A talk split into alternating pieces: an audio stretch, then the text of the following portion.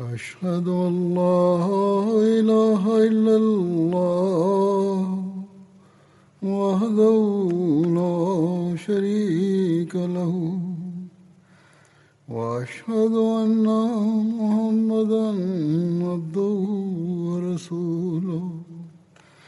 أما بعد فأعوذ بالله من الشيطان الرجيم. بسم الله الرحمن الرحيم ஹதரத் உஸ்மான் ரசிலான்ஹு அவர்களுக்கு எதிராக குழப்பம் விளைவித்தவர்களை பற்றி குறிப்பிட்டு வந்தேன் அது பற்றி ஹதரத் முஸ்லீம் மவுத் ரசிலான்ஹு கூறியிருந்தவற்றை பார்த்தோம் ஹதரத் முஸ்லீம் மவுத் மேலும் கூறுகிறார்கள் தப்ரியிலிருந்து எடுத்து அதனை வகைப்படுத்தி அதன் பின்னணியையும் கருத்தையும் எடுத்து விளக்குகிறார்கள். Muhammad bin Abu Bakr Muhammad bin Usaifa Ammar bin Yasir ஆகிய மூவரும் இந்த குழப்பவாதிகளுடன் இணைந்து கொண்டனர். இவர்களைத் தவிர மற்ற மதினாவாசிகள் சஹாபியாக இருந்தாலும் சரி சஹாபி அல்லாதவராக இருந்தாலும் சரி அவர்களுக்கு இந்த குழப்பவாதிகள் குறித்து எந்த கரிசனமும் இருந்ததில்லை. ஒவ்வொருவரும் குழப்பவாதிகளை சபித்துக் கொண்டுதான் இருந்தார்கள். ஆனால் அவர்கள் கையில் அப்போது அதிகாரம் இருக்கவில்லை. அவர்கள் எவரது பழிச்சொல்லையும் பொருட்படுத்தவும் இல்லை. அந்த எதிரிகள் இருபது நாட்கள் வரை வாயளவில் முயற்சி செய்தனர். அவர்களின் எண்ணம் அது உஸ்மானை பதவி விலகச் செய்ய வேண்டும் என்பதாக இருந்தது. ஹதரத் உஸ்மான் முற்றிலும் மறுத்துவிட்டார்கள். எந்த சட்டையை இறைவன் எனக்கு அணிவித்தானோ அதனை என்னால் கலற்ற முடியாது. முகமதிய உம்மத்தை ஆதரவற்ற முறையில் விட்டுவிடவும் முடியாது. விரும்புபவர் மற்றோர் மீது அநீதி இழைக்கட்டும் என்று விட முடியாது. ஹதரத் உஸ்மான் அம்மக்களுக்கு புரிய வைத்துக் கொண்டுதான் இருந்தார்கள். இந்த குழப்பத்தில் இருந்து வெளியேறுமாறு கூறி வந்தார்கள். இன்று இம்மக்கள் குழப்பம் செய்கிறார்கள். எனது வாழ்வு அவர்களுக்கு நிம்மதி இழக்கச் செய்கிறது. நான் இல்லாவிட்டால் அவர்கள் உணர்வர். அந்தோ உஸ்மானுடைய வாழ்வின் ஒவ்வொரு நாளும் ஒவ்வொரு ஆண்டாக மாறி வராதா? அன்னார் விரைவாக நம்மை விட்டு விடைபெறாமல் இருந்திருக்க மாட்டார்களா? என்று நினைப்பர். ஏனென்றால் எனக்கு பிறகு கடும் இரத்த சேதம் ஏற்படும் உரிமைகள் பறிக்கப்படும் நிர்வாகம் ஓரளவுக்கேனும் சீர்கெடும் என்று அன்னார் கூறி வந்தார்கள். இந்த வகையில் பனு மையா காலத்தில் ஹிலாஃபத் ஒரு அரசாட்சியாகவே மாறிவிட்டது. இந்த அநீதியாளர்களுக்கு எத்தகைய தண்டனை கிடைத்ததென்றால் மக்கள் கிளர்ச்சி என்பதையே மறந்துவிட்டனர். எவ்வாறு இருப்பினும் இருபது நாள்கள் கழித்த பிறகு அவர்களுக்கு ஒரு எண்ணம் ஏற்பட்டது. இந்த கிளர்ச்சியாளர்கள் ஏதாவது முடிவு செய்ய வேண்டும் என்று கருதினர். அதுவன்றி மற்ற பகுதிகளில் இருந்து படைகள் வந்துவிட்டால் நாம் நமது செயல்களின் விளைவை சந்திக்க வேண்டி வரும் என்று நினைத்தனர். நாம் தவறு செய்திருக்கிறோம் என்றும் புரிந்திருந்தனர். முஸ்லிம்கள் நிறைய பேர் உஸ்மானுடன் இருந்தனர். எனவே ஹதத் உஸ்மானை வீட்டை விட்டு வெளியே வரக்கூடாது என்று தடுத்து விட்டனர். எதிரிகள் உணவு பானம் உள்ளே செல்வதை தடுத்து விட்டனர். இதனால் நிர்பந்தத்துக்குள்ளாகி ஹத் உஸ்மான் நமது வேண்டுகோளை ஏற்பார் என்று கருதினர். ஆனால் அல்லாஹ் அணிவித்த இந்த சட்டையை நான் எப்படி கலற்ற முடியும் என்று அன்னார் கூறிவிட்டார்களே. எவ்வாறு இருப்பினும் மதினாவின் நிர்வாகம் இம்மக்களின் கையில் வந்தது. இவர்கள் இணைந்து இஹேப்தீன் ஆட்சியாளரான ராஃபிகி தலைவராக ஏற்றுக்கொண்டனர். மதினாவின் ஆட்சியாளர் அந்த காஃபிக்கியாக இருந்தார். கூபாவுடைய தளபதி அஸ்தராக இருந்தார். பஸ்ராவில் ஹக்கம் பின் ஜபலா தளபதியாக இருந்தார். அந்நாட்களில் அவர் அங்கு பொருளை கொள்ளையடித்ததனால் பஸ்ராவை கவனிப்பதை விட்டு உஸ்மான் அவரை தடுத்து வைத்திருந்தார்கள். பிறகு இவருடைய ஆட்சியில் அந்த கொள்ளைக்காரன் தலைவனாகிவிட்டான். அந்த இருவரும் காஃபிக்கியின் கீழ் பணியாற்றினர். ஹக்கீமின் ஜபலாவும் அஸ்தர் ஆகிய இருவரும் காஃபிக்கியின் கீழ் பணி செய்தனர். இதிலிருந்து மீண்டும் ஒரு விஷயம் நிரூபணமாகிறது. அதாவது இந்த குழப்பத்தின் வேர் எகிப்தாகும். அங்கு அப்துல்லா பின் சபா வேலை செய்து கொண்டிருந்தான். மசித் நபவியில் ஆஃபிக்கி தொழுகை நடத்தினான். ஹதரத் ரசூல்லாய் சல்லா அலிஸ்லமுடைய சஹாபா வீடுகளில் சிறையிடப்பட்டிருந்தனர். அல்லது இவன் பின் தொழுமாறு நிர்பந்திக்கப்பட்டனர். உஸ்மானுடைய வீட்டை முற்றுகையிட முடிவு செய்யும் வரை இவர்கள் மக்களிடம் அதிகம் கண்டிப்பு காட்டவில்லை. முற்றுகை இட்டதும் கூடவே மற்றவர்கள் மீதும் கடுமை காட்டத் தொடங்கினர். மதினா அமைதி நகரமாக இருப்பதற்கு பதில் போர் நகரமாக மாறியது. மதினாவாசிகளின் கண்ணியம் மரியாதை ஆபத்தில் இருந்தது. எந்த மனிதரும் ஆயுதமின்றி வெளியில் வரவில்லை. எவராவது அவர்களை எதிர்த்தால் அம்மக்களை இந்த கிளர்ச்சிக்காரர்கள் கொலை செய்பவர்களாக இருந்தனர். அவர்கள் ஹதரத் உஸ்மானை முற்றுகையிட்ட போது தண்ணீர் கூட உள்ளே செல்ல விடாமல் தடுத்து விட்டனர். ஹதரத் உஸ்மான் தமது அண்டை விட்டு சிறுவனிடம் ஹதரத் தல்ஹா ஹதரத் அலி ஹதரத் ஜுபைர் மற்றும் உம்மஹாத்துல் மோமினின் நம்பிக்கையாளர்களின் அன்னையர்களிடம் அனுப்பினார்கள்.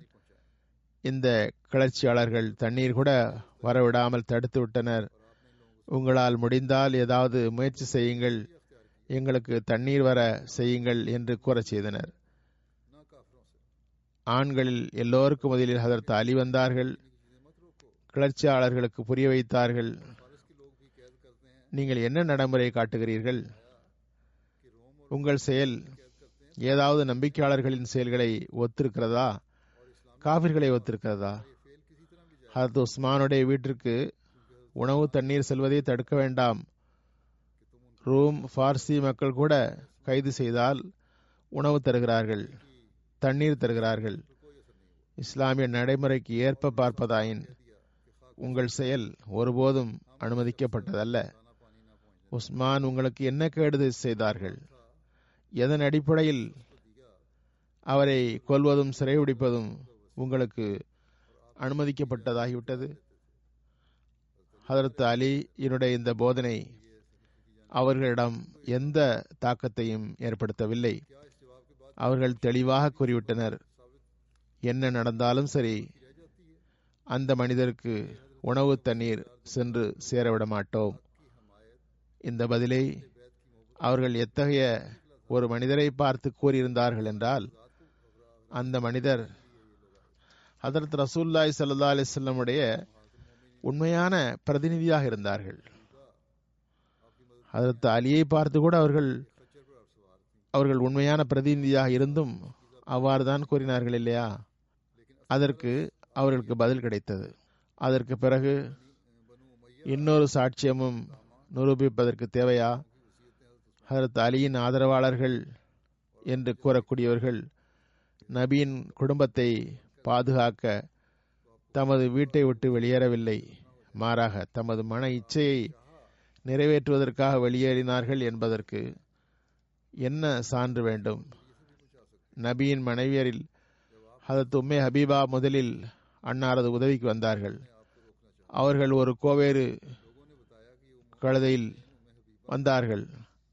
அவர்களுடன் தண்ணீர் பாத்திரம் ஒன்று இருந்தது. அவர்கள் வந்ததின் நோக்கம் பனு உமையாவினுடைய அனாதைகள் உதவிகளின் செல்வங்கள் ஹதரத் உஸ்மானிடம் இருந்தன. உஸ்மானுக்காக கிளர்ச்சியாளர்கள் தண்ணீரை கூட தடுத்து விட்டார்கள் என்பதை பார்த்தார்கள். உஸ்மானிடமிருந்த ஏழைகளின் செல்வம் அழிக்கப்பட்டுவிடக் கூடாது என்று பயந்தார்கள். பொருள்களை பாதுகாக்க வேண்டும் என்று விரும்பினார்கள். இல்லை என்றால் வேறு வழியில் தண்ணீரை கொண்டு சேர்த்திருக்க முடியும். அன்னார் உஸ்மானுடைய வாசல் வரை வந்து விட்டார்கள். அதில் தும்மே ஹபீபா கிளர்ச்சியாளர்கள் அன்னாரை தடுக்க விரும்பினர். மக்கள் கூறினர் இவர் நம்பிக்கையாளரின் அன்னையான ஒம்மே ஹபீபாவாகும். இருந்தும் அவர்கள் திரும்பவில்லை. அவர்களின் கழுதையை அடிக்க ஆரம்பித்தனர். நம்பிக்கையாளர்களின் அன்னை உம்மை ஹபீபா கூறினார்கள் நான் பயப்படுகிறேன். பனு மையாவுடைய அனாதைகள் மற்றும் விதவைகளின் பொருள்கள் வீணாகிவிடக்கூடாது. எனவே உள்ளே செல்ல விரும்புகிறேன். அவர்களை பாதுகாக்கும் ஏற்பாடுகளை செய்ய விரும்புகிறேன் என்றார்கள். ஆனால் அந்த பேரிழந்தவர்கள் நபில் நாயகம் சல்லா அலிசல்லமுடைய தூய மனைவியரை பார்த்து கூறினார்கள் அதற்கு நபில் நாயம் சல்லா அலிசல்லமுடைய தூய துணைவியை பார்த்து கூறினார்கள் நீங்கள் பொய் சொல்கிறீர்கள். என்று கூறிவிட்டு மட்டுமல்லாமல் கோவேறு கழுதையின் கயிற்றை வெட்டிவிட்டனர். பல்லக்கு சாய்ந்தது. உம்மை ஹபீபா கீழே விழ இருந்தார்கள். கீழே விழுந்து அந்த கிளர்ச்சியாளர்களின் காலின் கீழ் ஷஹீதாக இருந்தார்கள். அருகில் இருந்த மதினாவாசிகள் வந்து பல்லக்கை பிடித்து காப்பாற்றினார்கள். அன்னாரை வீட்டுக்கு கொண்டு வந்து சேர்த்தார்கள். இத்தகைய ஒரு செயலை அதற்கு ரசூலுல்லாய் சல்லா அலிஸ்லமுடைய தூய மனைவிகளுடன் இவர்கள் செய்தார்கள். அது உம்மே ஹபீபா அதற்கு ரசூலுல்லாய் சல்லா அலிசல்லமுடன் தூய அன்பும் நேசமும் கொண்டிருந்தார்கள். பதினைந்து பதினாறு வருட பிரிவுக்கு பிறகு தமது பெற்றோரை பிரிந்துவிட்ட பிறகு அன்னாரது தந்தையோ அரபுகளின் தலைவராக இருந்தவர் மக்காவில் ஒரு அரசரை போன்று வாழ்ந்தவர் அவர் ஒரு குறிப்பான அரசியல் நோக்கத்தில் மதினாவுக்கு வந்து உம்மு ஹபீபாவை சந்திக்க வந்திருந்தார். அன்னார் வீட்டில் அதற்கு நபில் நாயம் சல்லா அலிசல்லமுடைய படுக்கை கீழே கிடந்தது. தந்தையார் அதில் உட்கார வரும்போது உம்மை ஹபீபா படுக்கையை மடக்கிவிட்டார்கள் காரணம் இறை தூதரின் தூய ஆடையில் ஒரு இணை வைப்போரின் அசுத்தமான உடல் படுவதை பார்ப்பது கூட அவர்களுடைய சகிப்புத்தன்மைக்கு வழியில் இருந்தது. எனவே தமது தந்தையை அதில் அமரவிடவில்லை. ஆச்சரியம். ஹதரத் உம்மே ஹபீபா ஹதரத் முகமது சல்லா அலிசல்லமுடைய ரோஷத்தின் காரணத்தினால் அன்னாரது ஆடையை கூட அவ்வாறு மதித்தார்கள். ஆனால் இந்த கிளர்ச்சியாளர்கள் ஹதரத் முகமது ரசூலுல்லா சல்லா அலிசல்லாம் மீது ரோஷ உணர்வினால் ஹதரத் ரசூல்லாய் சல்லா அலிஸ்லமுடைய மனைவியை கூட மதிக்கவில்லை. அறிவற்றவர்கள் கூறினர் ஹதரத் ரசூல்லாவுடைய மனைவி பொய்யராம். ஆனால் அன்னார் மிகவும் உண்மையே கூறியிருந்தார்கள். ஹதரத் உஸ்மான் பனு உமையாவின் அனாதைகளின் பாதுகாவலராக இருந்தார்கள். எதிரிகள் அதிகரித்துவிட்ட பகமையை கண்டு அவர்கள் அஞ்சியது மிகவும் சரியானது. அனாதைகள் மற்றும் விதவைகளின் பொருள்கள் வீணாகிவிடக் கூடாது என்று கவலைப்பட்டார்கள். சரிதான். ஆனால் அந்த கிளர்ச்சியாளர்கள் அதற்கு ரசூல்லாய் சல்லா அலிசல்லம் மீது அன்பு கொண்டதாக வாதம் செய்து கொண்டு அன்னாரின் மார்க்கத்தை அழிக்க நினைத்தனர். அதற்கு உம்மே ஹபீபா உம்முல் மமினின் அவ்வாறு செய்யவில்லை. அதற்கு உம்மே ஹபீபாவுடன் நடந்து கொள்ளப்பட்ட முறை பற்றிய செய்தி மதினாவில் பரவியது. சஹாபா மற்றும் மதினாவாசிகள் வியந்து போயினர். இதுபோன்ற மக்களிடம் ஏதாவது நல்லது நடக்கும் என்று எதிர்பார்ப்பது வீணானது என்று புரிந்து கொண்டனர். ஹதத் ஆயிஷா உடனேயே ஹஜ்ஜுக்கு செல்ல முடிவு செய்தார்கள். பயணத்திற்கு ஏற்பாடு செய்தார்கள். ஹதத் ஆயிஷா மதினாவை விட்டு போக போகிறார்கள் என்று மக்களுக்கு தெரிய வந்ததும் சிலர் வந்து அன்னாரிடம் முறையிட்டார்கள். நீங்கள் இங்கேயே தங்கியிருங்கள். இதனால் குழப்ப வேளையில் ஏதாவது உதவி உங்களிடமிருந்து கிடைக்கும். கிளர்ச்சியாளர்களுக்கும் ஏதாவது ஒரு தாக்கம் ஏற்படும். அது தாய்ஷா மறுத்துவிட்டார்கள். அன்னார் கேட்டார்கள் உம்மே ஹபீபாவுக்கு நடந்தது எனக்கும் நடக்க வேண்டும் என்று நினைக்கிறீர்களா? இறைவன் மீது ஆணையாக நான் எனது கண்ணியத்தை ஆபத்தில் விட விரும்பவில்லை. ஏனென்றால் அது ஹதரத் ரசூல்லாய் சல்லா அலிசல்லமுடைய கண்ணியமாகும். என்னுடன் என்ன காரியம் நடந்தாலும் எனது பாதுகாப்புக்கு என்ன உத்தரவாதம் உள்ளது? இறைவனுக்கு தான் தெரியும். இவர்கள் தமது கிளர்ச்சியில் எவ்வளவு தூரம் போவார்கள் என்று. இதன் விளைவு என்னாகும் என்றும் இறைவனுக்கே தான் தெரியும். ஹதரத் ஆயிஷா சித்திகா இல்லான்ஹா இவ்வாறு கூறிவிட்டு ஹஜ்ஜுக்கு செல்ல தொடங்கிவிட்டார்கள். அவர்கள் எவ்வாறாயினும் ஓர் முயற்சி செய்தார்கள். அது என்ன முயற்சி என்றால் தமது சகோதரர் முகமது பின் அபுபக்கரிடம் கூறி அனுப்பினார்கள். அவர் கிளர்ச்சியாளர்களுக்கு உதவி செய்து கொண்டிருந்தார். அவர் சிறுவராகவும் அறியாதவராகவும் குறைந்த ஈமானுடனும் இருந்ததால் அவ்வாறு இருக்கலாம். அவர் தமது தம்பிக்கு சொல்லி அனுப்பினார்கள் நீரும் என்னுடன் ஹஜ்ஜுக்கு வாரும். ஆனால் அவர் ஹஜ்ஜுக்கு செல்ல மறுத்துவிட்டார். உடனே ஹதரத் ஆயிஷா கூறினார்கள் என்ன செய்ய முடியும்? எனக்கு சக்தி இல்லை. என்னால் முடிந்தால் இவர்களுடைய பணி ஒருபோதும் வெற்றி பெற விடமாட்டேன். ஹதரத் ஆயிஷா ஹஜ்ஜுக்கு போய்விட்டார்கள். சில சஹாபாக்களும் அவர்களால் மதினாவை விட்டு வெளியேற முடிந்ததால் மதினாவை விட்டு வெளியேறிவிட்டார்கள். பிறகு சில பெரிய சஹாபிகளை தவிர மற்றவர்கள் வீட்டில் இருந்து விட்டார்கள். இறுதியில் ஹதரத் உஸ்மான் ருசில்லான்ஹுக்கு தெரிய வந்தது இந்த கிளர்ச்சிக்காரர்கள் மென்மையால் புரிய மாட்டார்கள் என்று. உடனேயே எல்லா பகுதிகளுக்கும் கடிதம் எழுதினார்கள். அதன் சுருக்கமாவது ஹதரத் அபுபக்கர் மற்றும் ஹதரத் உமருக்கு பிறகு எனது எந்த விருப்பமோ கோரிக்கையோ இன்றி என்னிடம் ஹிலாஃபத்து பற்றி ஆலோசனை தருவதற்கு எனக்கு பொறுப்பு தரப்பட்டது. உஸ்மான் அந்த கடிதத்தில் எழுதினார்கள் மேலும் அந்த கடிதத்தில் இதனை குறிப்பிட்டார்கள். நான் விரும்பாமலும் கோராமலும் ஹிலாஃபத்திற்காக தேர்ந்தெடுக்கப்பட்டேன். நான் அப்பணியை தொடர்ந்து செய்து வந்தேன். முந்தைய ஹலீஃபாக்கள் செய்து வந்தது போன்று. நான் என் சார்பாக எந்த பிதாத்தும் சுயமாக திணிக்கவில்லை. சிலரது உள்ளத்தில் தீமையின் செடி நடப்பட்டது. விஷமம் வேரூண்டியது. அவர்கள் எனக்கு எதிராக திட்டமிட முயற்சி செய்தார்கள். மக்களின் முன் ஒன்றை வெளியிட்டார்கள். உள்ளத்தில் வேறு ஒன்றை வைத்திருந்தார்கள். அவர்கள் என் மீது ஒரு அவதூறை கூறினர். முந்தைய ஹலீஃபாக்கள் மீது சுமத்தப்பட்டது போன்றே. ஆனால் தெரிந்தும் நான் அமைதியாக இருந்தேன். ஆனால் இவர்கள் எனது கருணையிலிருந்து அனுமதிக்கப்படாத பயனடைந்தவாறு விஷமத்தில் மேலும் முன்னேறினர். இறுதியில் நிராகரிப்பவர்கள் போன்று மதினா மீது தாக்குதலும் தொடுத்துவிட்டனர். இன்று மக்கள் யாராவது முடிந்தால் உதவி செய்ய ஏற்பாடு செய்யுங்கள். இது போன்ற கருத்தமைந்த கடிதம் ஹஜ்ஜுக்கு வந்தவர்களின் பெயரில் அனுப்பினார்கள். நான் உங்களுக்கு இறைவன் பெயரால் கவனம் ஊட்டுகிறேன். அவனது வெகுமதிகளை நினைவூட்டுகிறேன். இப்போது சிலர் கிளர்ச்சி செய்கிறார்கள். இஸ்லாத்தில் பிரிவினையை ஏற்படுத்த முயற்சி செய்கிறார்கள். ஆனால் இவர்கள் இவ்வளவு கூட சிந்திக்கவில்லை. ஹலீஃபாவை இறைவனே உருவாக்குகிறான். அவனே கூறுகிறான் வாதல்லாஹுல்லதீன் ஆமனு மின்கும் வாமிலு சுவாலிஹாத்தி லெஸ்தக்லிஃபன்ன ஹும் ஃபில் அர்த் அல்லாஹ் ஈமான் கொண்டு அதற்கேற்ப அமல் செய்பவர்களிடம் வாக்குறுதி தருகின்றான். அவர்களை இந்த பூமியில் ஹலீஃபாவாக்குவதாக அவர்கள் இதனை கண்ணியப்படுத்தவில்லை.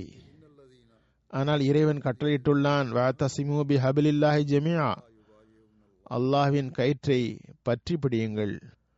மேலும் அல்லாஹ் கூறுகின்றான் பழி கூறுகிறவர்கள் இந்த வார்த்தைகளை ஏற்கவில்லை. மேலும் அல்லாஹ் கூறுகிறான் அவர்கள் கூறுகிறார்கள் யாயுல்லதி நாமனு ஜாக்கும் ஃபாசிக்கும் பிரவாயின் ஃபதபையனு. நம்பிக்கை கொண்டவர்களே கிளர்ச்சியாளர் ஒரு செய்தியை கொண்டு வந்தால் ஆய்வு செய்யுங்கள். அவர்கள் என்னிடம் செய்த பையத்தை மதிக்கவில்லை. அல்லாஹ் ரசூலுல்லாய் சல்லா அலிசல்லம் அவர்களிடம் கூறுகின்றான் இன்னல்லதீன யுபாயூனக்க இன்னமா யுபாயூன யுபாயூன் அல்லாஹ் அவர்கள் இன்னல்லதீன இபாயூனக்க இன்னமா இபாயூன் அல்லாஹ் எவர்கள் உன்னிடம் பயத்து செய்கிறார்களோ அவர்கள் அல்லாஹ்விடம் பயத் செய்கிறார்கள். நான் ஹதரத் ரசூலுல்லாய் சல்லா அலைஹி வஸல்லமுடைய உதவியாளர். இந்த கட்டளை எனக்கும் பொருந்தும். எந்த உம்மத்தும் தலைமையின்றி இருக்க முடியாது. எந்த இமாமும் இல்லை என்றால் ஜமாத்தின் பணி வீணாகிவிடும். இவர்கள் உம்மத்தே முஸ்லிமாவை அழிக்க நினைக்கிறார்கள். பிறகு மேலும் எழுதினார்கள் அந்த கடிதத்தில் முஸ்லிம் உம்மத்தை அழிப்பதை தவிர இவர்களுக்கு வேறு எந்த நோக்கமும் இல்லை. ஏனென்றால் நான் இவர்களின் வார்த்தைகளை ஒப்புக்கொண்டு அதிகாரிகளை மாற்றிவிடுவதாக வாக்குறுதியும் வழங்கினேன். இருந்தும் இவர்கள் விஷமங்களை விடவில்லை. இவர்கள் மூன்று விஷயங்களில் ஒன்றை ஏற்குமாறு கூறுகின்றனர். ஒன்று எனது ஹிலாஃபத்தில் எவருக்கு தண்டனை கிடைத்ததோ அவர்கள் அனைவருக்கும் என் மூலமாக பழிவாங்க வேண்டும்.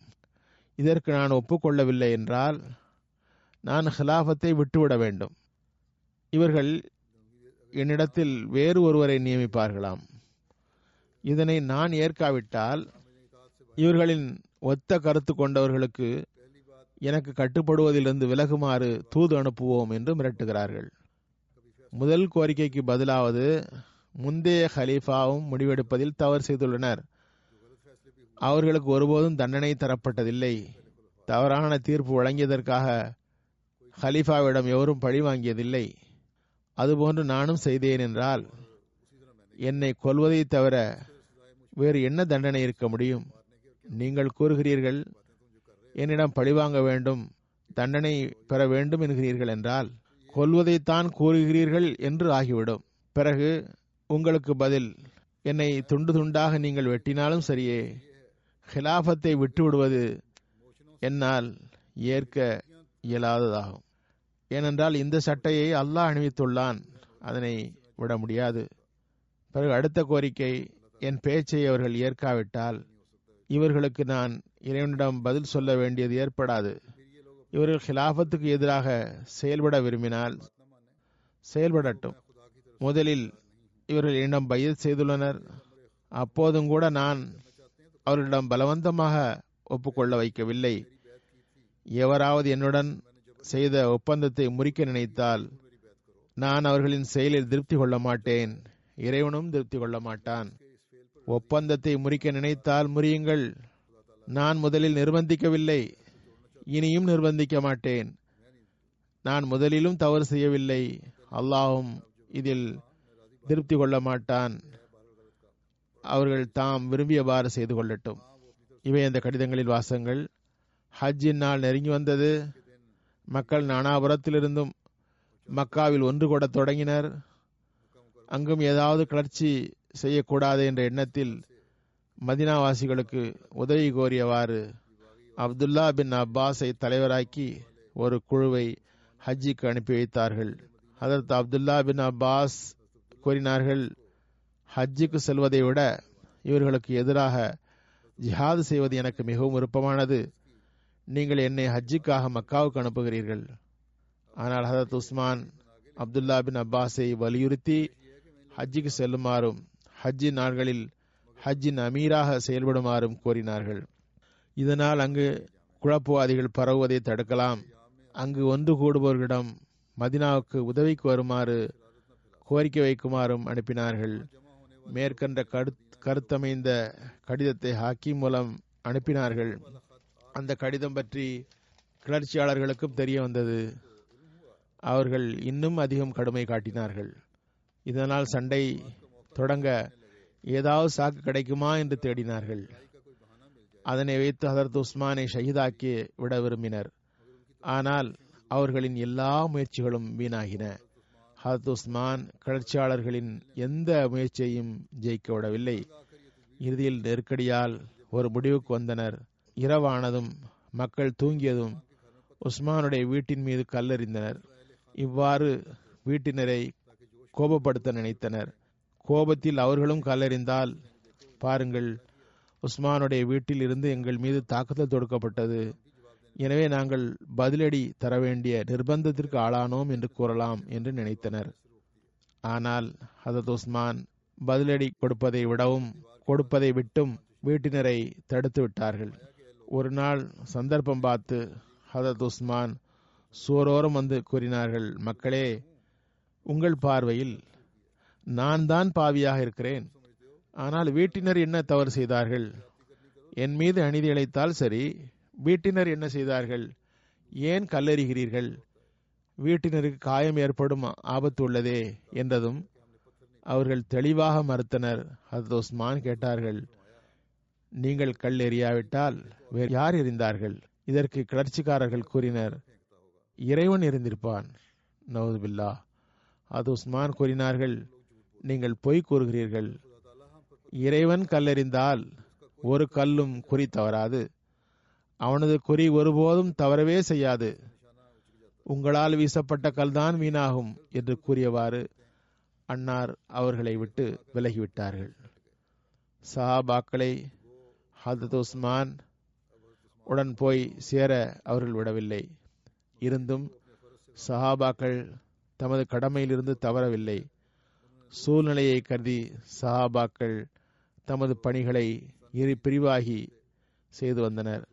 வயதானவர்களாகவும் அவர்களின் தாக்கம் மக்களிடம் அதிகமாகவும் இருக்கக்கூடிய சஹாபாக்கள் தமது நேரத்தை மக்களுக்கு புரிய வைக்கும் பணியில் செலவழிக்க வேண்டும் என்றும் இளைஞர்களாகவும் முன்னோர்களைப் போன்று தாக்கம் இல்லாதவர்களாகவும் இருப்பவர்கள் ஹத் உஸ்மானுடைய பாதுகாப்புக்கு கவனம் செலுத்த வேண்டும் என்றும் முடிவு செய்யப்பட்டது. முதல் வகையில் ஹதரத் அலி ஹதரத் சாத் பின் அபி வக்காஸ் போன்றவர்கள் குழப்பத்தை குறைக்க தமது நேரத்தை செலவு செய்தனர். குறிப்பாக அதற்கு அலி அந்த குழப்ப வேளையில் தமது எல்லா பணிகளையும் விட்டுவிட்டு இந்த பணியை செய்து கொண்டிருந்தார்கள். இந்த சந்தர்ப்பத்தில் அதனை பார்த்த அப்துல் ரஹ்மான் என்ற பெயர் கொண்ட ஒருவர் கூறுகிறார் அந்த நாட்களில் குழப்பத்தின் வேளையில் ஹரத் அலி தமது எல்லா பணிகளையும் விட்டுவிட்டார்கள். ஹதரத் உஸ்மானின் எதிரிகளின் கோபத்தை குறைக்கவும் அன்னாரின் கஷ்டங்களை அகற்றவும் செய்யக்கூடிய இந்த பணியில் முழு நேரத்தையும் ஈடுபடுத்தியிருந்தார்கள். ஒரு சந்தர்ப்பத்தில் ஹதரத் உஸ்மானுக்கு தண்ணீர் போய் சேர தாமதமானது. ஹதரத் தல்ஹாவிடம் அந்த பணி ஒப்படைக்கப்பட்டிருந்தது. ஹதரத் தல்ஹாவிடம் ஹதரத் அலி மிகவும் கோபப்பட்டார்கள். தண்ணீர் ஹதரத் உஸ்மானுடைய வீட்டுக்கு போய் சேரும் வரை அமைதியடையவே இல்லை. இரண்டாவது குழு ஓரிருவராக சந்தர்ப்பம் கிடைக்கும்போது ஹதரத் உஸ்மான் மற்றும் ஹதரத்து அவர்கள் அருகில் இருப்பவர்களின் வீடுகளில் ஒன்று சேர்ந்தனர். அவர்கள் உறுதியாக முடிவு செய்தனர். நாம் நமது உயிரை கொடுத்தாலும் சரி உஸ்மானுடைய உயிரை பிரியவிடக்கூடாது என்று உறுதி செய்தனர். ஹத் அலி மற்றும் ஹதரத் அல்ஹா ஹதரத் சுபைர் ஆகியோர் உடைய மகன்கள் இந்த குழுவில் இருந்தனர். சஹாபாக்களின் குழுவும் அதில் இருந்தது. அவர்கள் இரவும் பகலும் ஹதரத் உஸ்மானுடைய வீட்டை பாதுகாத்து வந்தனர். அவர்கள் வளரை எந்த எதிரியும் வர அவர்கள் நெருங்க விடவில்லை. அதற்கு உஸ்மானை எந்த எதிரியையும் நெருங்க விடவில்லை. ஆனால் அவர்கள் மிகவும் சிறு கூட்டமாக இருந்தனர். பெரும் கூட்டத்தை எதிர்கொள்ள முடியாது. கிளர்ச்சியாளர்கள் ஏதாவது சாக்கு போக்கை வைத்து ஹதத் உஸ்மானை கொன்றுவிட கதினர். அவர்களும் அதில் அழுத்தம் தரவில்லை. இந்நிலையில் ஹதரத் உஸ்மானுடைய நலம் நாடும் பண்பின் ஒளி தென்படுகிறது. அதனை பார்த்து அறிவு நடுங்கி போகிறது. அவர்களின் வீட்டிற்கு முன் மூவாயிரம் பேர் நிற்கிறார்கள். அன்னார் தப்பிக்க வழியே இல்லை. ஆனால் அன்னாரை காப்பாற்ற முயல்பவர்களையும் நீங்கள் போய்விடுங்கள். உங்கள் உயிரை ஆபத்தில் போடாதீர்கள் என்று கூறினார்கள். இவர்களுக்கு என்னுடன் தான் பகமை. உங்களுடன் எந்த விரோதமும் இல்லை. இஸ்லாம் இந்த கிளர்ச்சியாளர்களின் கையினால் பெரும் ஆபத்தில் இருப்பதை பார்க்கிறீர்கள். வெளிப்படையான நிர்வாகம் மட்டுமின்றி ஆன்மீக அமைப்பும் சீர்கட்டுவிடும். இந்நிலையில் இஸ்லாத்தினை பாதுகாப்பது முக்கியம். அதனை பாதுகாக்க ஒவ்வொரு சஹாபியும் தேவை என்று கூறினார்கள். தமது உயிரை காப்பாற்றும் முயற்சியில் சஹாபிகள் உயிர் போவதை விரும்பவில்லை. எல்லாரிடமும் இதனையே கூறினார்கள். இவருடன் நீங்கள் சண்டையிட வேண்டாம். முடிந்தால் நபி சொல்லா அலிசல்லமுடைய அண்மையை பெற்று நீங்கள் வருங்காலத்தில் குழப்பத்தை அகற்றவும் ரசூல்லாவுடைய ஜமாத்தை பாதுகாப்பாக வைப்பதற்காகவும் முயற்சிக்க வேண்டும் என்று கூறினார்கள். வீட்டிற்கு வந்த சஹாபாக்கள் தற்போதைய ஆபத்தை விட வருங்கால ஆபத்தை களைய வேண்டும். அதற்கு அவர்கள் தேவை. அவர்களின் உயிர்கள் பாதுகாப்பாக இருக்க வேண்டியது இருந்தது. அதே நிலையில் கிளர்ச்சிக்காரர்களும் ஏதாவது சாக்கு போக்கு தேவைப்பட்டது அவர்களுக்கு. ஆனால் நேரம் நெருங்கிவிட்டது. உஸ்மானை தாக்க ஏதாவது சாக்கு தேவை. ஆனால் நேரம் நெருங்கிவிட்டது. அவர்கள் அதிகம் எதிர்பார்த்திருக்க இயலாமல் போய்விட்டது. உஸ்மானுடைய உள்ளத்தை அசைக்கும் தூது செய்தியை ஹஜ்ஜில் ஒன்று சேரும் மக்களுக்காக அவர்கள் அனுப்பிவிட்டிருந்தார்கள். அது ஹாஜிகளின் முன் வாசிக்கப்பட்டுவிட்டது. மக்கா பள்ளத்தாக்கில் ஒரு முனையிலிருந்து மறுமுனை வரை செய்தி பரவியது. ஹஜ்ஜுக்கு வந்த மக்கள் ஹஜ்ஜு முடிந்ததும் ஜிஹாதுடைய நற்கொலியை இழக்க விரும்பவில்லை. எகிப்தை சார்ந்த குழப்பவாதிகளை முறியடிக்க விரும்பினர். குழப்பவாதிகளின் ஒற்றர்கள் இதனை குழப்பவாதிகளிடம் கொண்டு சேர்த்தனர். அவர்களின் கூடாரத்தில் அது மிகவும் ஆட்டத்தை ஏற்படுத்தியது. அவர்களிடம் ஹலீஃபாவை கொலை செய்வதை தவிர வேறு வழி இருக்கவில்லை. கொலை செய்யாவிட்டால் முஸ்லிம்களின் கையால் கொலை செய்யப்பட்டு விடுவோம் என்று நினைத்தனர். கூஃபா மற்றும் பஸ்ராவுக்கும் உஸ்மானுடைய கடிதம் போய் சேர்ந்து விட்டது என்ற செய்தி அவர்களை இன்னும் ஆட்டம் காண செய்தது. அவர்கள் முன்னேறுவதற்கு அந்த கூஃபாவாசிகளும் பஸ்ராவாசிகளும் உஸ்மானுடைய கட்டளையைத்தான் எதிர்பார்த்திருந்தனர். அவர்களுக்கு உஸ்மானுடைய கடிதம் கிடைத்ததும் வேகம் இன்னும் அதிகமாகியது. சஹாபாக்கள் தமது பொறுப்பை உணர்ந்தவாறு பள்ளியிலும் தமது சபைகளிலும் முஸ்லிம்களிடம் அவர்களது கடமைகளை பற்றி கவனம் ஊட்டி இந்த குழப்பவாதிகளுக்கு எதிராக ஜிஹாது செய்ய வேண்டும் என்று மார்க்க தீர்ப்பு வழங்கினர். அவர்கள் கூறினர் இன்று நீங்கள் ஜிஹாத் செய்யாவிட்டால் எதுவுமே செய்யாதது போன்று ஆகிவிடும் கூஃபாவில் உக்பா பின் அமர் அப்துல்லா பின் அபி அஃபா ஹந்தலா பின் அபி அख्தர் மற்றும் பிற சஹாபாக்கள் மக்களை மதினாவுக்கு உதவிக்கு வருமாறு தூண்டினர். பஸ்ராவில் Imran bin Hussain Anas bin Malik Isam bin Amir மற்றும் பிற சஹாபாக்கள் தூண்டினர். சிரியாவில் உபாதா பின் சாபித் அபு மாமா போன்ற சாபிகள் அதற்கு உஸ்மானுடைய கடிதத்திற்கு பதிலளிக்குமாறு மக்களை தூண்டினர். எஹிப்தில் ஹாரிஜமி மற்றும் பிற மக்கள் தூண்டினர். எல்லா நாட்டிலும் படைகள் ஒன்று திரண்டன. மதினாவை நோக்கி புறப்பட்டன. இதனை கேட்டு கிளர்ச்சியாளர்களின் பதற்றம் அதிகமாகியது. இறுதியில் அவர்கள் உஸ்மானை அவருடைய வீட்டை தாக்கி ஆவேசமாக உள்ளே நுழைய விரும்பினர். சஹாபா எதிர்த்து நின்றனர். கடும் சண்டை ஏற்பட்டது. சஹாபாக்கள் மிகவும் குறைவு. ஆனால் அவர்களின் ரோஷம் அந்த குறைவை நிறைவேற்றியது. ஹத் உஸ்மானுடைய வீட்டின் முன் சண்டை நடந்தது. அங்கு இடமும் குறுகலாக இருந்தது.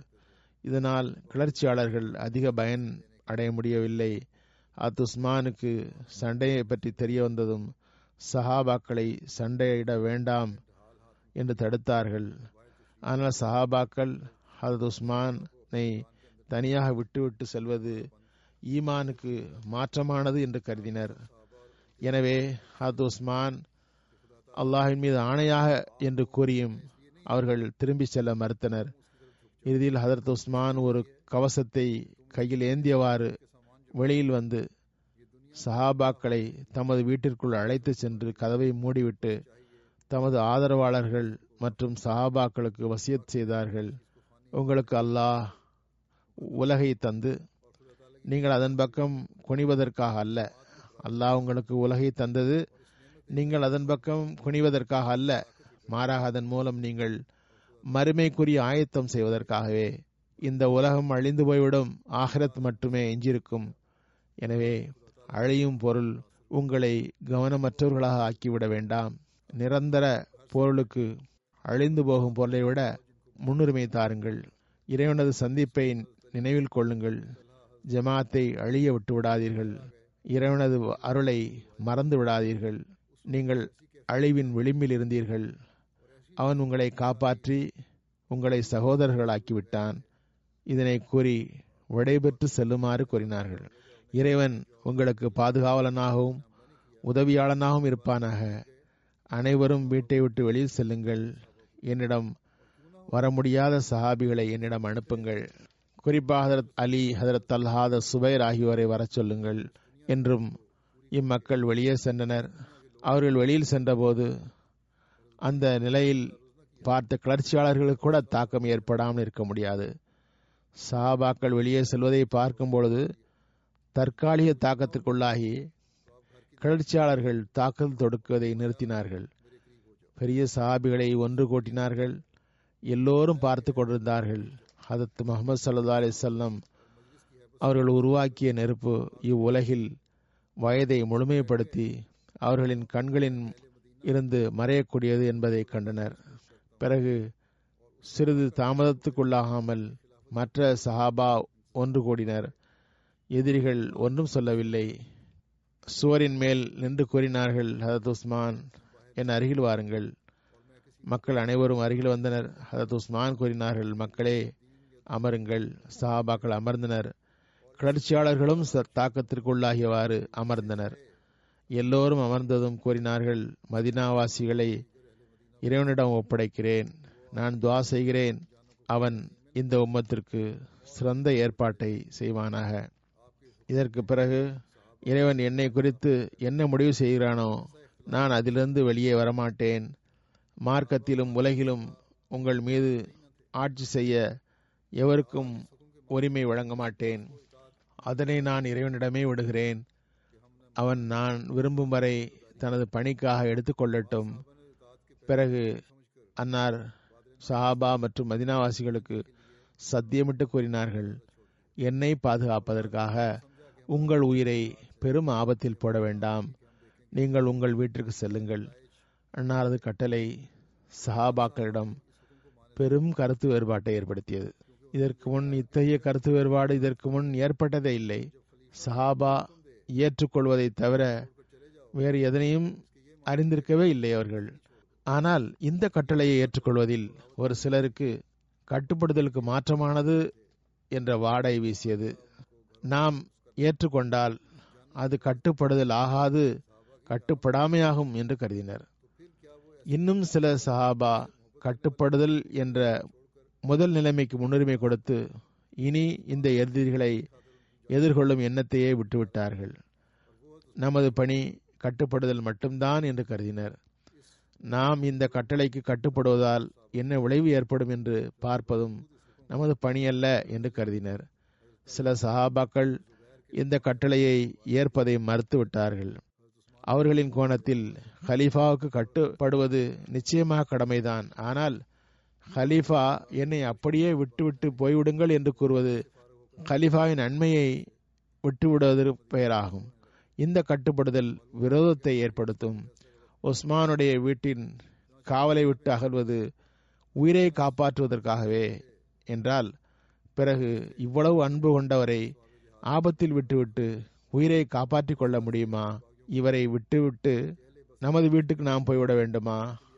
ஹதரத் உஸ்மான் நம் மீது கொண்ட நேசத்தால் நமது உயிரை காப்பாற்ற நினைக்கிறார்கள் என்றால் அத்தகையோரை நாம் எப்படி விட முடியும்? முடியவே முடியாது என்று கருதினர். இரு தரப்பிலும் பெரும் சஹாபிகள் இருந்தனர். எனவே கட்டளையிடப்பட்டும் ஹதரத் அலி ஹதரத் அல்ஹா ஹதரத் சுபைர் ஆகியோர் உடைய மகன்கள் ஹதரத் உஸ்மானுடைய வீட்டின் முன் டியூட்டிக்காக நின்றனர். அவருக்கு உள்ளே செல்லவில்லை. அவர்களின் உத்தியோகத்திற்கு எந்த வரையறையும் இருக்கவில்லை. இந்நிலையில் ஹஜ்ஜில் இருந்து ஹஜ் முடிந்து ஒரு சிலர் மதினாவுக்கு வரத் தொடங்கினர். எதிரிகளுக்கு தமது முடிவு அருகில் வந்துவிட்டதாக தோன்றியது. எனவே முகைரா பின் அல்கனஸ் அல் அகனஸ் என்ற மனிதர் ஹஜ்ஜிலிருந்து பிறகு மதினாவுக்கு நுழைந்தவர். அவர் மூலம் கிளர்ச்சியாளர்களுக்கு தெரிய வந்தது. பஸ்ராவிலிருந்தும் ஒரு படை முஸ்லிம்களின் உதவிக்காக வந்து கொண்டிருக்கிறது. மதினாவிலிருந்து ஒரு நாள் தொலைவு உள்ள சிறார் என்ற பகுதிக்கு வந்துவிட்டது என்ற செய்தி தெரிய வந்தது. இந்த செய்தியின் தாக்கத்திற்கு உள்ளாகி கிளர்ச்சியாளர்கள் தமது நோக்கத்தை நிறைவேற்றிவிட வேண்டும் என்று முடிவுக்கு வந்தனர். சஹாபாக்கள் ஹதரத் உஸ்மான் தடுத்திருந்தும் அன்னாரின் பாதுகாக்க விடாமல் நின்றனர். நீங்கள் தாக்குதல் தொடுப்பதை விட்டுவிடுங்கள் என்று அன்னார் கூறினார்கள். மிக குறைந்த எண்ணிக்கையில் இருந்த சஹாபாக்கள் வீட்டினுள் இருந்தும் பாதுகாத்தனர். வீட்டை உடைத்து உள்ளே நுழையும் பொழுது அவர்களுக்கு இருக்க முடியவில்லை. அவர்களால் எதிரிகளால் வீட்டை உடைத்து உள்ளே நுழைவது முடியாத ஒன்றல்ல. இந்நிலையில் எதிரிகள் வீட்டின் வாசலில் முன் கட்டைகளை குவித்து நெருப்பை மூட்டினர். கதவு எறிவதற்காக உள்ளே நுழைய வழி கிடைப்பதற்காக. இந்நிலையில் சஹாபா வீட்டில் இருப்பதை சரியில்லை என்று கருதினர். கதவை திறந்து வழியில் வர விரும்பினர். உஸ்மான் ருசிலானு அவர்களை தடுத்தார்கள். வீட்டிற்கு நெருப்பு வைத்த பிறகு வேறு என்ன எதிர்பார்க்க முடியும்? எது நடக்க வேண்டுமோ நடக்கட்டும். நீங்கள் உங்கள் உயிரை ஆபத்தில் போட வேண்டாம். உங்களுடைய வீடுகளுக்கு செல்லுங்கள். இவர்களுக்கு என் மீது தான் பகமை உள்ளது. விரைவில் தாம் செய்ததற்காக இவர்கள் வருந்துவர். எனக்கு கட்டுப்படுவது கடமை என்று கருதுபவருக்கு அவரது கடமையை நான் நினைவூட்டுகிறேன். எனது உரிமையை நான் மன்னித்து விடுகிறேன். சஹாபா பிறகு அதனை ஏற்கவில்லை. வாளை எடுத்துக்கொண்டு வெளியே வந்தார்கள். வெளியே வரும்போது அபு ஹுரேராவும் அங்கு வந்துவிட்டார். அவர் ஒரு இராணுவ வீரர் அல்ல என்ற போதிலும் அவர்கள் சேர்ந்து கொண்டவாறு கூறினார்கள். இன்றைய நாளில் போரை விட சிறந்த போர் வீரர் என்ன இருக்க முடியும்? பிறகு அபு ஹுரேரா கிளர்ச்சியாளர்களை பார்த்து கூறினார்கள் யா கோமி மாலி அதுபுக்கும் இளன் நஜாத்தி ஒத்ததோனி இளன்னார் எனது சமுதாயமே நான் உங்களை இடேற்றத்தின் பக்கம் அழைக்கிறேன். நீங்கள் என்னை நெருப்பின் பக்கம் அழைக்கிறீர்கள். இந்த சண்டை ஒரு குறிப்பான சண்டையாகும். எல்லா சஹாபாக்களும் ஒன்று சேர முடியவில்லை. பெரும் இராணுவத்துடனும் சண்டை செய்ய வேண்டி வந்தது. ஹத்திமாம் ஹசன் மிகவும் சமாதான பிரியராக இருந்தார்கள். அவர்களும் அன்று எதிரிகளின் மீது தாக்குதல் தொடுத்தார்கள். அன்னார் மற்றும் முகமது பின் தல்ஹா இருவரும் உடைய முயற்சி குறிப்பிடத்தக்கது. அவர்கள் உள்ளத்துடைய எண்ணம் அங்கு வெளிப்பட்டது. ஹதரத் ஹசன் ஒரு கவிதையை பாடியவாறு எதிரிகளை தாக்கினார்கள். லா தீனுஹும் தீனி வலானா மின்ஹும் ஹத்தா அசிரா இலத்தமாரிஸ்தமா இந்த மக்களின் மார்க்கம் எனது மார்க்கம் அல்ல. எனக்கு இவர்களுடன் எந்த தொடர்பும் இல்லை. நான் இவர்களுடன் எவ்வளவு போர் செய்வேன் என்றால் நான் சமா என்ற மலை உச்சியை அடையும் வரை மலை உச்சியை அடையும் வரை போர் செய்வேன். சமா மலையுச்சி அடைதல் என்பது எனது நோக்கத்தை நிறைவேற்றும் வரை நான் நிறைவேற்றும் வரை என்ற பொருளில் கூறப்படக்கூடிய ஒரு உவமையாகும். அதாவது நான் எனது நோக்கத்தை அடையும் வரை இவர்களுடன் சண்டையிடுவேன் என்பது ஹதத் இமாம் ஹசன் ரஜில்லானுடைய கூற்றின் பொருளாகும். நான் இவர்களுடன் சமாதானம் செய்ய மாட்டேன். இவர்களுக்கு நடுவில் சாதாரண கருத்து வேறுபாடு இல்லை. இவர்களை எல்லாம் சமாதானம் செய்வதற்கு சமாதானத்தை விரும்புபவரின் உள்ளத்தில் உருவாகிய எண்ணமாகும். தல்ஹா பின் முகமது அவர்கள் கூற்றை பார்ப்போம். அன்னார் கூறினார்கள் அனப்னு மன்ஹாத் அலை அரத்த அசாப அலாரக்கும் மாறின். அது ரசூல்லாய் சல்லா அலிசல்லமுடைய பாதுகாப்பிற்காக உகது மைதானத்தில் நின்ற தல்ஹாவின் மகனாவேன். அரபிகள் மிகவும் அழுத்தம் தந்தும் அங்கு அவர்களுக்கு தோல்வி ஏற்பட்டதை தவிர வெற்றி ஏற்பட்டதில்லை அந்த போரில். இன்றும் உகது போன்ற ஒரு சம்பவமாகும். எனது தந்தை அம்புகளால் தமது கையை இழந்தாலும் அதற்கு நபில் நாயம் சல்லா அலிசல்லம் அவர்களுக்கு காயம் ஏற்பட விடாமல் பாதுகாத்தார்கள். அதுபோன்று நானும் செய்வேன். அதற்கு அப்துல்லா பின் சுபைர் அந்த யுத்தத்தில் கலந்து கொண்டார்கள். கடும் காயமுற்றார்கள். மர்வான் காயமுற்றார்கள். மரணம் வரை போய் திரும்பினார்கள். முகைரா பின் அல் அக்னஸ் கொல்லப்பட்டார்கள். அவர் காயப்படவில்லை கொல்லப்பட்டே விட்டார்கள். அவரை கொன்றவர் அவர் மறித்ததும் இன்னால் இல்லாஹி இன்னாயிலே ராஜுவும் என்று கூறினார். முழு படையும் அவரை கண்டித்தது. எதிரி சாகும்போது நீர் இறக்கப்படுகிறீரா? என்றதும் அவர் கூறினார். இன்று இரவு கனவு கண்டேன். ஒருவர் கூறுகிறார் முகைரா ஒரு கொலையாளிக்கு நரகம் பற்றிய தகவல் தெரிவி என்றார். பிறகு விசாரிக்கும் போது அது நான் என்று தெரிய வந்தது. எனவே எனக்கு கஷ்டம் ஏற்படுவது நிச்சயமாகும். இவரை தவிர இன்னும் பலர் காயமுற்றனர் கொல்லப்பட்டனர். அது உஸ்மானை பாதுகாத்த படை மேலும் குறைந்துவிட்டது. இந்த கிளர்ச்சியாளர்கள் வானத்து எச்சரிக்கையை பெற்ற பிறகும் தமது பிடிவாதத்தை விடவில்லை. இறைவனது நியமிக்கப்பட்ட ஜமாத்துக்கு எதிரில் நிற்பதை தொடர்ந்தார்கள். மறுபுறம் தூயவர்கள் தமது ஈமானின் உயரிய நிலைமையை வெளிப்படுத்துவதிலும் குறை வைக்கவில்லை. நிறைய பாதுகாவலர்கள் கொல்லப்பட்டனர் காயமுற்றனர். இருந்தும் ஒரு சிறு கூட்டம் வாசலில் பாதுகாப்புக்கு நின்றது. இன்னும் இது தொடரும். வருங்காலத்திலும் ஜும்மாவில் எடுத்துரைப்பேன். பாகிஸ்தான் அகமதிகளுக்காக துவாவுக்காக கூறிக்கொள்கிறேன் அல் ஜசாயிற்காகவும் துவா செய்யுங்கள். அங்கு மீண்டும் வழக்கை திறக்கிறார்கள். அல்லாஹ் இவர்களுக்கு எளிதை ஏற்படுத்துவானாக. இதில் கடுமைகளை அகற்றுவானாக எளிதை ஏற்படுத்துவானாக. இப்போது தொழுகைக்கு பிறகு சில ஜனாசா காய்ப்பு தொழுவிப்பேன். அவர்களை பற்றி இங்கே கூறுகின்றேன். முதல் குறிப்பு கண்ணியத்துக்குரிய மௌலவி முகமது அஜீப் கான் சாஹப் நாயிப் நாசிர் தாவத்தேல் அல்லா ஜுனூபி ஹிந்த் காதியான் இவர் மாஸ்டர் பி எம் முகமது சாப் மர்ஹூம் காக்கநாடு எர்ணாகுளம் மாவட்டம் கேரளாவை சேர்ந்தவர். உடைய மகன் பதினான்கு பிப்ரவரி அன்று வஃபாத்து நடந்தது. இன்னா இல்லாஹி வைனா இலை ராஜூன். ஹார்ட் அட்டாக்கால் மரணம். அல்லாஹின் அருளால் மூசியாவார். இவருடைய நினைவாக மனைவி தவிர மூன்று மகன்கள். மூன்று மகன்களும் வக்ஃபே நோவுடைய அருளுக்குரிய திட்டத்தில் இருக்கிறார்கள். ஒரு மகன் ஜாமியா அஹமதியாவில் படிக்கிறார். மர்ஹூம் பிறப்பு அகமதி அல்ல. பதினேழு வயதில் தமது தந்தை மூலம் அகமதியத்தை பற்றி தெரிய வந்தது. பிறகு அவர் இஸ்லாமிய போதனைகளின் தத்துவ ஞானம் போன்ற நூல்களை படித்தார். ஒரு நாள் தமது தந்தையிடம் இவர் கேட்டாராம் ஒரு சிறுவர் எத்தனை வயதில் சுய முடிவு எடுக்கலாம்? அதுக்கு தந்தையார் பதினேழு பதினெட்டு வயதில் தமது முடிவு எடுக்கலாம் என்று கூறினார். உடனே இவர் முகமது அலவி சாப் இடம் பையத் செய்து ஜமாத்தில் இணைந்தார். இவரது பையத்தை பற்றி மௌலானா அலவி சாப் கூறியிருக்கிறார்கள். மௌலவி அலவி சாப் கனவு கண்டாராம். கனவில் ஒரு நட்சத்திர இவரை நோக்கி வருகிறதாம். அதில் ஒன்று சிறிய நட்சத்திரமாக வேகமாக வருகிறது. இவரை சிறிய நட்சத்திரம் என்று அலவி சாப் பொருள் கொண்டார். எவ்வாறு இருப்பினும் வீட்டில் இவர் முதலில் பையத் செய்தவர். ஜமாத்தை தெரிந்திருந்தார். ஆனால் பையத் செய்யவில்லை. பிறகு மர்ஹூமுடைய முயற்சியால் தாய் தந்தையர் சகோதரர்கள் பையத் செய்தனர். பையத்திற்கு பிறகு மர்ஹூம் ஒரு கனவின் அடிப்படையில் ஜாமியாவுக்கு சென்று அட்மிஷன் பெற்றார். வாழ்வை அர்ப்பணித்தவராக ஜமாத்திற்கு தொண்டு செய்ய உறுதி பூண்டார். பிறகு படிப்பு முடிந்ததும் இந்தியாவிலேயே இவர் நியமிக்கப்பட்டார். முதலில் சண்டிகரிலும் பிறகு பல்வேறு இடங்களிலும் மௌலவியாக பணியாற்றினார். பிறகு நான் இவரை நாயிப் நாசிர் தாவத்தில் எல்லாவாக நியமித்தேன். பிறகு நூருல் இஸ்லாம் துறையினுடைய நாயிப் இன்சார்ஜாகவும் நியமித்தேன். நல்ல முறையில் தப்லீக் பணி செய்தார்.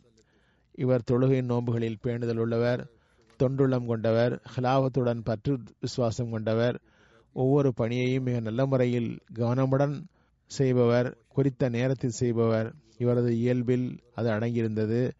பணியை மிகவும் கவனமாக செய்வதும் குறித்த நேரத்தில் செய்வதும் இவருடைய இயல்பில் இருந்தது.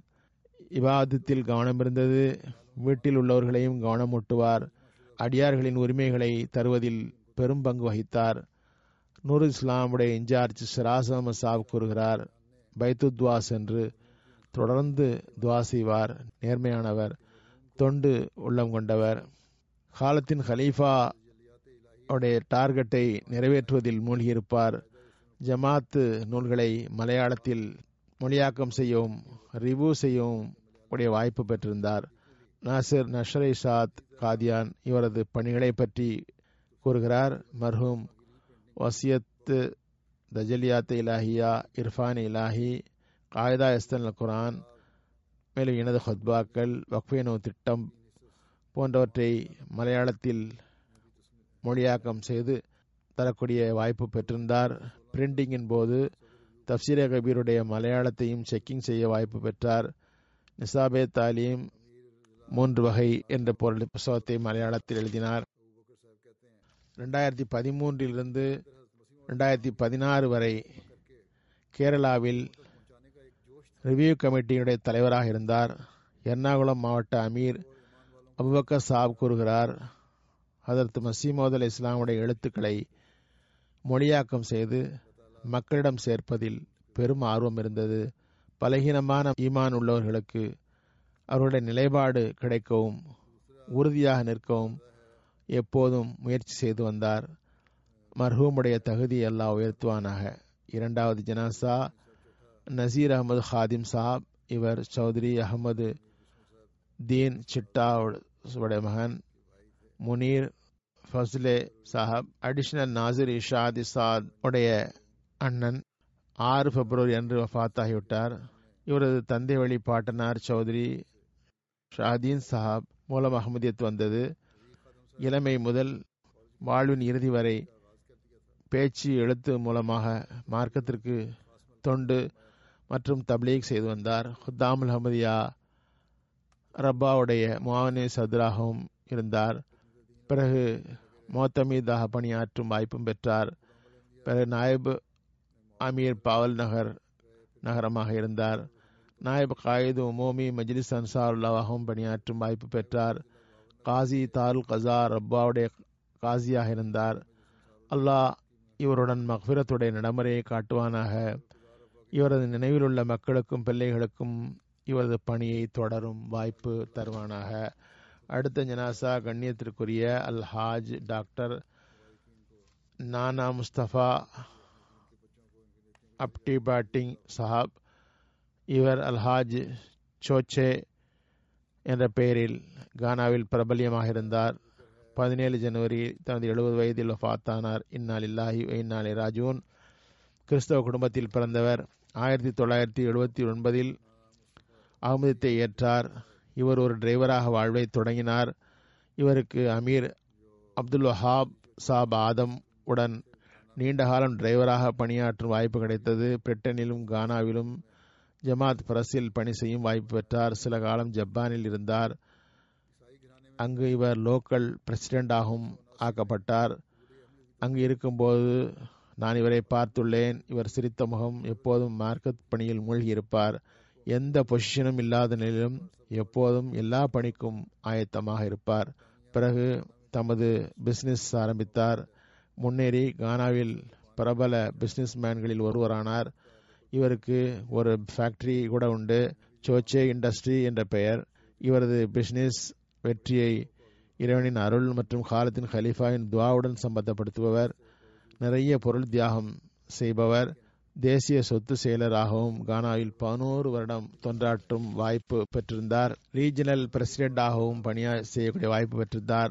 மர்ஹூம் மூசி ஆக இருந்தார். அல்லாஹ் இவரது நினைவாக மூன்று மனைவி மூன்று மகள்கள் உள்ளனர். இவரது ஒரு மகன் சமீபத்தில் சில வருடம் முன்பு வஃத் ஆகிவிட்டார் முபாரக் அகமது சாப் அங்குள்ள மிஷினரி கோபி ரெட்வா அவர் கூறுகிறார் இவரது சிறப்பு மார்க்கம் மற்றும் மனித நேயத்திற்கு தயங்காமல் நேரம் மற்றும் பொருள் தியாகத்தை செய்யக்கூடியவர் பணிவு உள்ளவர் ஆவார்.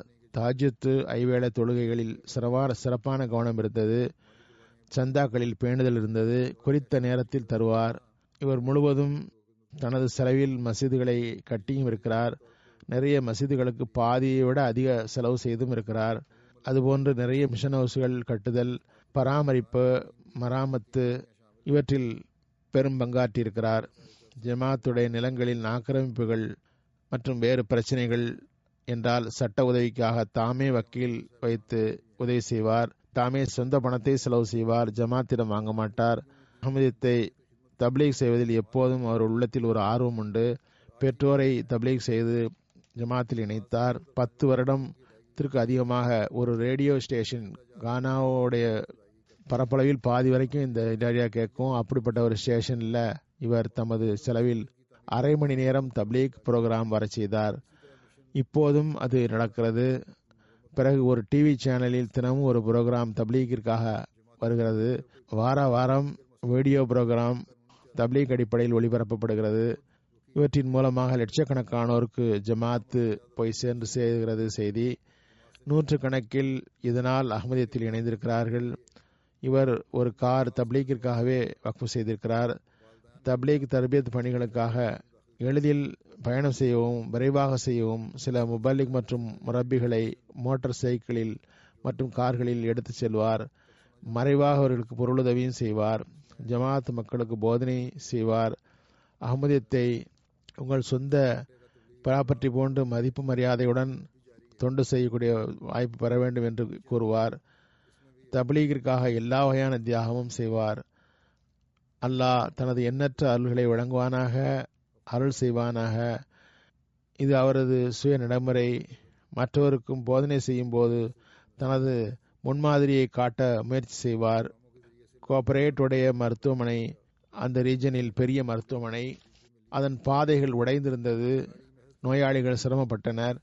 இவர் தமது செலவில் பாதை அமைத்தார். திறந்து வைக்க ரீஜனல் மினிஸ்டர் மற்றும் அரசியல் பிரமுகர்கள் டாக்டர்கள் மீடியாக்கள் வந்திருந்தார்கள்.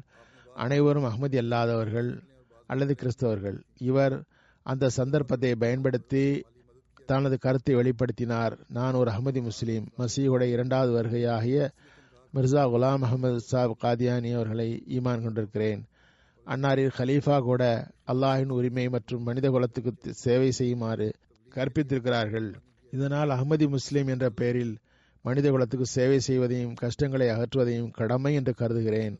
எனவே இந்த பாதையை சரி செய்தேன் என்றவர் அங்கு பேசினார்.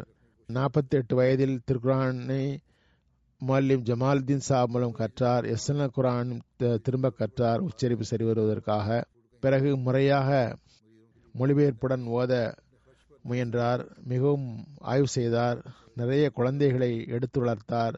அவர்கள் தங்கள் வீட்டில் இடம் ஏற்பாடு செய்தார். அவர்கள் மார்க்க உலக கல்விகளை கற்க ஏற்பாடு செய்தார். குறிப்பாக நிறைய நன்மைகளை உடையவர்.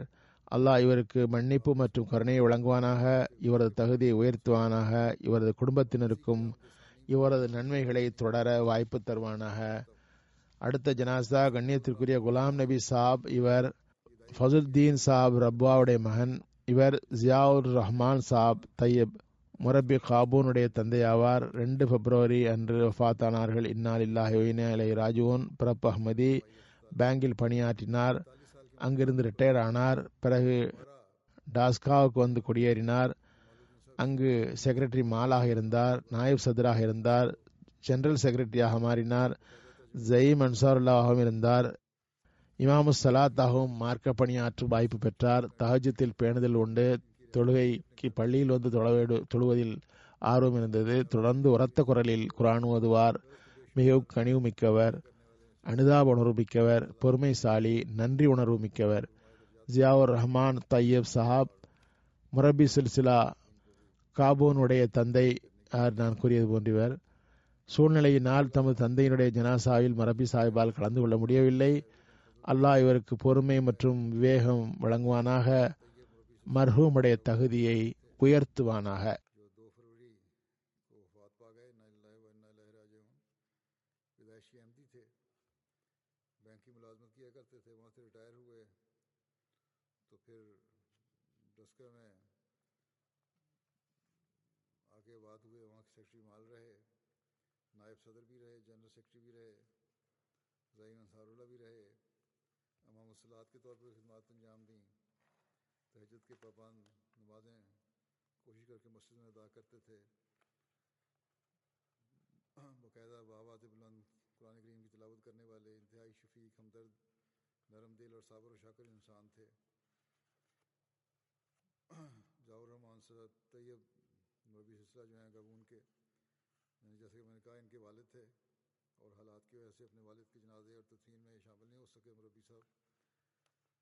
अल्लाह ताला इनको भी सब्र और फरमाए और मरहूम के दर्जात बुलंद फरमाए।